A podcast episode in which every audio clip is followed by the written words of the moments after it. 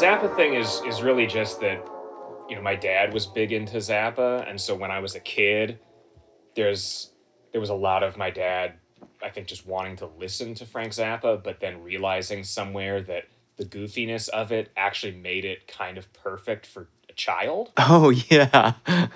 oh Um, yeah, totally.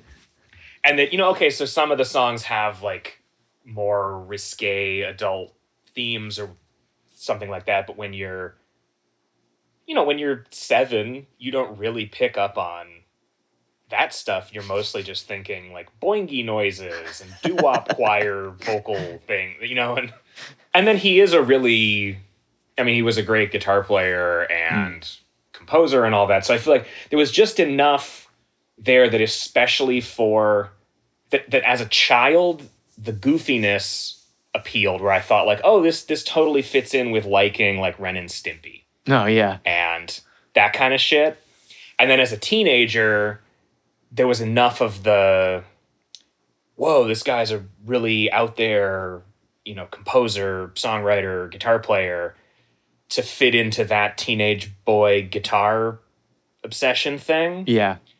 but then, like, once I got to Cal Arts and I started meeting other people who liked Frank Zappa, it was like, oh, I don't think I want to be a part of this. I it's that's funny. I I didn't I don't think I ever fell in or like knocked heads with the a Zappa crowd. it was mostly through, like, I mean, because Will Kreppel is a Zappa guy too. oh, nice. And I feel like somehow just like he knew all the other sort of hobbit looking Zappa people. he was able to draw. It was like uh like he played his flute and drew out the Zap heads. yeah, exactly. And it seemed it always seemed like Will had the same sense of like, yeah, these guys are really fucking weird, but you know, they're they're nice or whatever. It was mo- and I'm not saying that they were they weren't nice or anything, but it was more just that realization like I have a lot of childhood adolescent affection for Frank Zappa, but I don't it's just never th- seemed like a good idea for me to try to do what he did Mm. because if you do the hu- if you come at it from the humor angle i don't know humor it's a very it's a slippery Yeah. slippery territory because you can either and this would not be bad but it feels like you either end up going full joke joke song route where you're like i guess either from like weird al or flight of the conchords or any number of explicitly humor music groups Right. I mean, both Flight of the Conchords and Weird Al, I, I think are great. So those are good examples. But it's like, all right, is that what you want to do? If not, then you probably end up in like Mike Patton territory. Oh yeah. And I also like Mike Patton, but we don't need more than one Mike Patton. yeah. one is plenty. Yeah. He's got such a Um, such a particular style uh, Yeah. too that it would be pretty obvious if you were sort of taking the Pat, Mike Patton uh, Mike Patton route, you know. Yeah, it would feel really like, okay, are you actually adding something to Yeah. Or you- Mr. Bungle? Yeah, or is it just emulation? I mean, I Yeah. can't think of any bands that probably did kind of take that vibe. Aside like parallels, like maybe John Zorn kind of has that sense of humor. Totally. Yeah, but he he it has his own yeah. thing too. I mean, it's funny because John Zorn is almost like a. I would almost say John Zorn. Yeah, maybe this is what you were saying, and I, but that that John Zorn is like would be the closest thing to Frank Zappa Mm. because he has the the humorous stuff and the the really adolescent jokey. I mean, Naked City Mm, yeah, not necessarily jokey in the Zappa way, but it is very the the scattershot thirty second grindcore klezmer free jazz Yeah. thing feels like it's coming from the same yeah. I think so. Like ideal there's of there's humor in it. There's humor in it, but it's like absurd humor that's like yeah juxtaposed with like really graphic like subject matter. You know? and harshness and, yeah, exactly. and that then like Zappa too, you know, because because there was all the silly Zappa, but then especially I think by the this all stuff would have all been in the '80s, but you know his more serious composition, Mm, like orchestral stuff. his orchestral Yeah. stuff, and all that, and like his some even some of his synclavier music. Uh, you know, I don't think I've ever heard that stuff. I mean, it's unlistenable, but it's it's. Uh, but it's um. Maybe maybe it's fate has steered me away from the Synclavier stuff. I do. I might want I to mean, it's it it's it's valid as a. Yeah. You know, I don't know if it was meant to be listenable, but.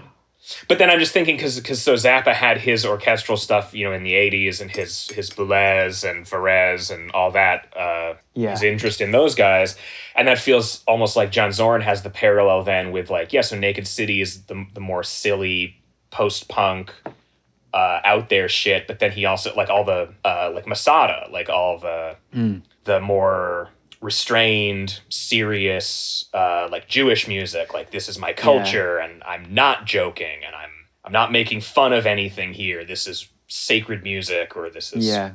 cultural heritage that I'm exploring. Uh, I was actually surprised by like hearing that melodic stuff, and like how how like really reserved and beautiful it is. Yeah. it's funny how when I was a teenager and first heard, you know, got from Patton to to John Zorn, I had no interest in, you know, any of the records with Hebrew letters on them. I'm like, I don't want to hear those. and that now I'm like, I think I can never hear Naked City again and I would be just fine. But some of those records with the Hebrew letters on them, I'm all about. yeah, those actually hold up. And, yeah, it's funny how uh, we go through these stages of our life.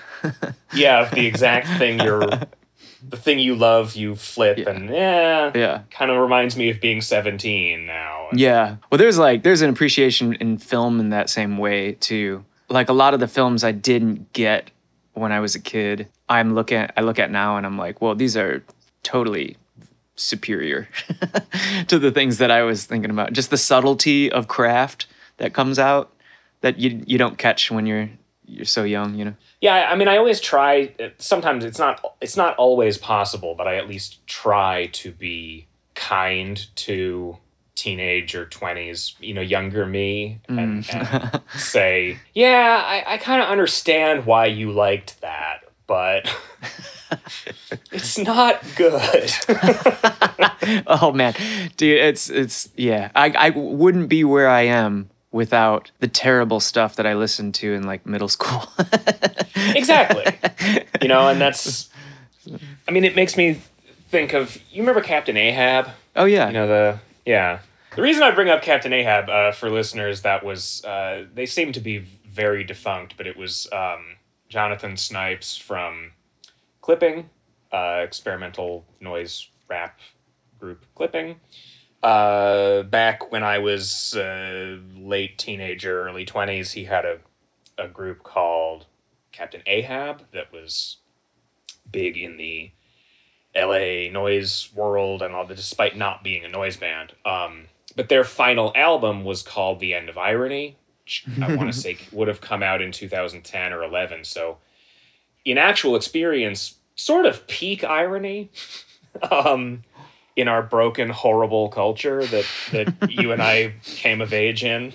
Um, but, you know, the I remember seeing there were a couple promo videos that Jonathan did around the time that that was coming out, and one of them he was saying how uh, there really shouldn't be such a thing as a guilty pleasure. That our broken, horrible hipster generation, peak Cobrasnake American Apparel, get molested by Dov Charney so that you can be a model on a bus billboard ad that looks like child pornography.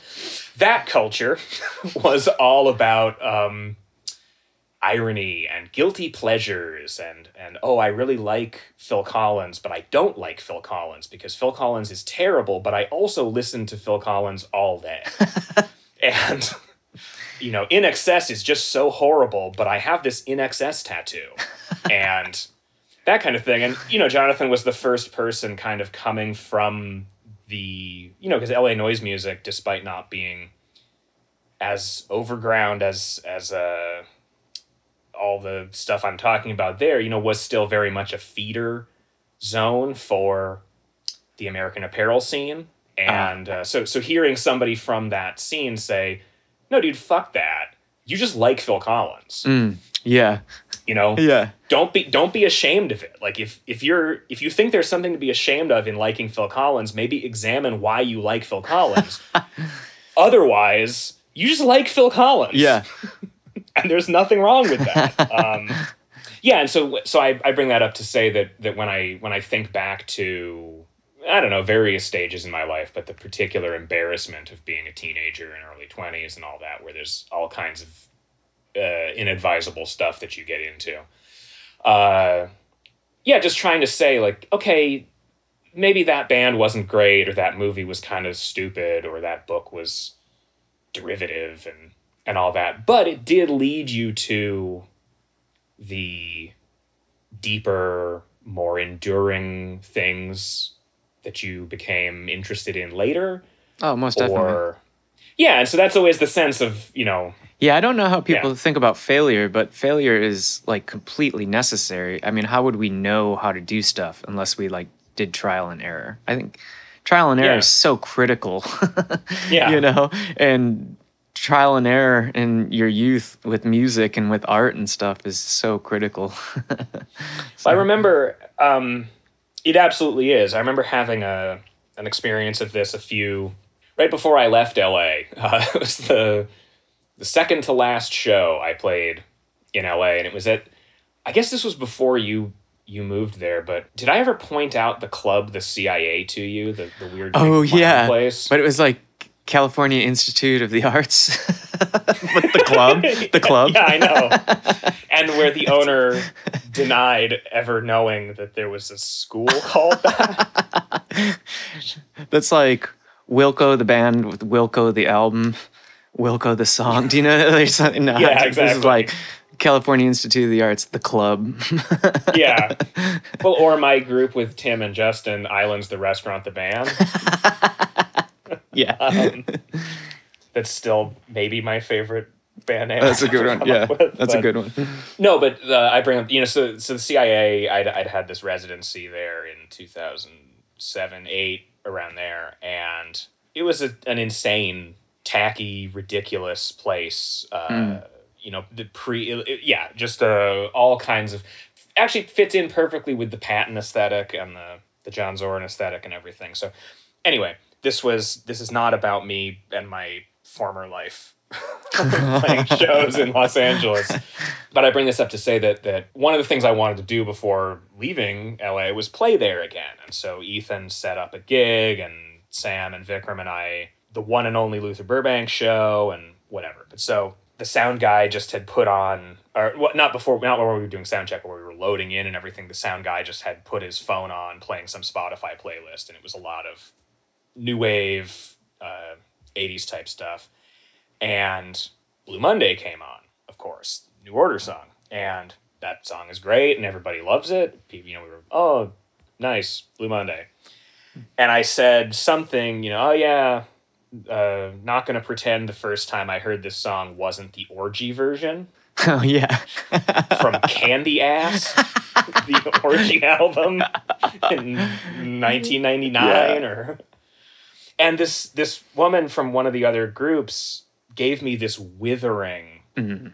stare she just looked at me and went ugh and i just had this thought of like looking at her and i was like you're younger than me like Yeah, just don't like, what do you come on we'll just give her a few years and then she'll get into orgy. Like, yeah exactly dude, I stand by Candy Ass. I actually like that album. I think I think Orgy is a terrible band. I mean, like, I think they're a terrible band, but I think Candy Ass is a good album. They made one good album, and then yeah, and that cover rules yeah, oh yeah, it's a great cover. Yeah, And I'm not going to pretend that Blue Monday, Sweet Dreams, Tainted Love, Yeah. these weren't all songs I heard in cover form right, by a new metal artist. right, exactly. Yeah, And because I was born in the 80s, Yeah. you know, like I was born when Blue Monday came out or whatever. Yeah. So, like, how the fuck was I supposed to hear Blue Monday in the original version? yeah, You know, I guess I just said I grew up with Frank Zappa, so maybe I was supposed to have had, like, cooler parents who gave me Depeche Mode and orchestral maneuvers in the dark albums or whatever. But Well, I mean, it seems like you had cool parents giving you stuff. oh, I definitely. I'm sure they're I listening mean, to this. I mean, I definitely, I definitely got fed Genesis. Hey, Genesis is And great. It's sick. Actually, I just listened to Genesis yesterday. Yeah, Genesis is awesome. Hell yeah. But yeah, just I remember thinking that it, it when this when that woman in that other band gave me that like ugh moment, I felt like what is this 2008 again? Hmm. Yeah. Like we're doing the hipster thing. We're doing we're fucking past that, man. Yeah. Like we're really doing the thing where we're supposed to pretend that even though we're all broken millennials that we were like around the first time everything came out and that our opinions about which you know actually presence by led zeppelin is an underrated album that that didn't come from some fucking wire article we read it's like all our hot takes or all our whatever came from somewhere else oh yeah. because we grew up on we watched donnie darko before we watched mulholland drive and donnie darko is bad but we did watch it before we knew Yeah. about better movies Yeah. And we thought it was awesome. yeah, we Yeah. thought we, you know, fifteen-year-old oh, boys were Totally. talking about fucking Fight Club and Donnie Yeah. Darko and all these things like they were revelations. Absolutely. And then we found out about existentialism, and we're like, "Oh, Fight Club is less interesting," or you know. Well, Fight Club's actually still. It's one of those movies I don't want to, for social reasons. I Yeah. don't ever want to talk to men who like Fight Club, but It is David Fincher though. It's David Fincher. And Fincher is pretty good. I like David Fincher a lot. So it has a really Yeah. solid aesthetic. The music Yeah. is good. yeah. um, the Dust Brothers, you know, Beatle, uh, Beatles producers, Jesus Christ, uh, Beastie Boys producers, Nice. the Dust Brothers. I didn't know that. Yeah, they produced the Beatles. Um, and a good cast, you know, oh yeah. uh, kind of peak Brad Pitt and Helen pre Tim Burton oversaturation Helena Bonham Carter, oh yeah. fucking Meatloaf. Uh, yeah. Oh, and you get to see Jared Leto get his ass kicked, which is always satisfying. Oh, dude. Well, so like we can keep going with the new metal theme. I went and saw Sevendust one time when I was a kid, and my friend got like backstage passes kind of thing where you get to meet the band and stuff. But 30 Seconds to Mars opened up. Mm. it was so funny because my one friend was like an unapologetic like metalhead, Slayer, Metallica metal, and Right. and I but I was into new metal, so, so I was like into Sevendust. I think he took me along because he's like I'm not I don't listen to Sevendust so much, but we go. But You'll like it. You'll like it, yeah, and of course I did, yeah. Um, but we were standing in the crowd, and Jared Leto got off the stage to like move through the crowd and like sing, you know, in this like real like diva-ish rock star way. and so people were kind of getting out of the way, but my friend just stood there cross-armed like and wouldn't fucking move. And Jared Leto got like in the microphone like right up in his face and started singing like real angrily. And I was like whoa this is crazy. And I didn't know it was Jared like I didn't know who Jared Leto was. I just Yeah. I knew it was this band that I didn't really care about. There was a the, the closest the one thirty seconds to Mars story I have is that there was a diner that I went to periodically in like two thousand seven or something like that, uh, because it was in the in the ground level of the doctor's office that I was going to around then, and I noticed at one point that they just all the photo. You know how sometimes diners or delis or things like that will have photos of the regular Oh, yeah. sort of or dry, yeah, dry cleaners will do this. Jay Leno comes Yeah. here, and here's an autograph photo or something. I was like, wow, it's just only pictures of Thirty Seconds to Mars.